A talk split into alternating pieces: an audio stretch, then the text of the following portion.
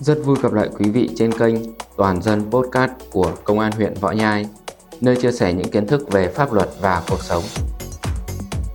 Thưa quý vị thính giả, tối ngày 20 tháng 5 năm 2023, nhận được tin báo có một nhóm thanh niên mang theo hung khí di chuyển từ huyện Bắc Sơn, tỉnh Lạng Sơn xuống huyện Võ Nhai để hẹn đánh nhau.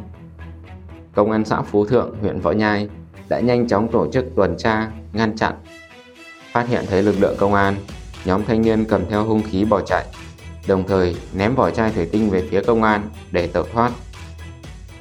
Tuy nhiên, công an xã Phú Thượng đã chốt chặn tại khu vực cổng hang Phượng Hoàng xã Phú Thượng và bắt giữ các đối tượng đưa về trụ sở làm việc.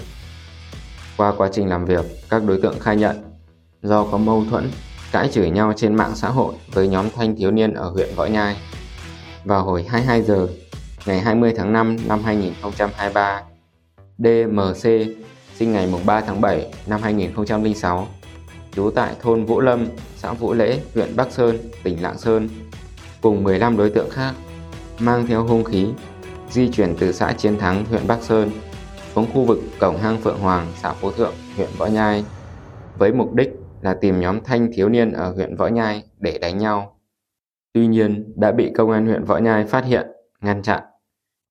Qua quá trình điều tra, xác minh, các đối tượng chủ yếu là thanh thiếu niên chưa đủ 16 tuổi. Công an huyện Võ Nhai đã ra quyết định khởi tố vụ án, khởi tố bị can đối với 9 đối tượng và đang tiếp tục điều tra, mở rộng vụ án. Tạm giữ hai xe mô tô, 3 thanh kim loại, một con dao phóng lợn và 31 chai thủy tinh đựng trong hai két nhựa. Từ tình hình trên cho thấy, có một bộ phận thanh thiếu niên hiện nay đang phát triển sai hướng, lệch lạc trong nhận thức và hành động.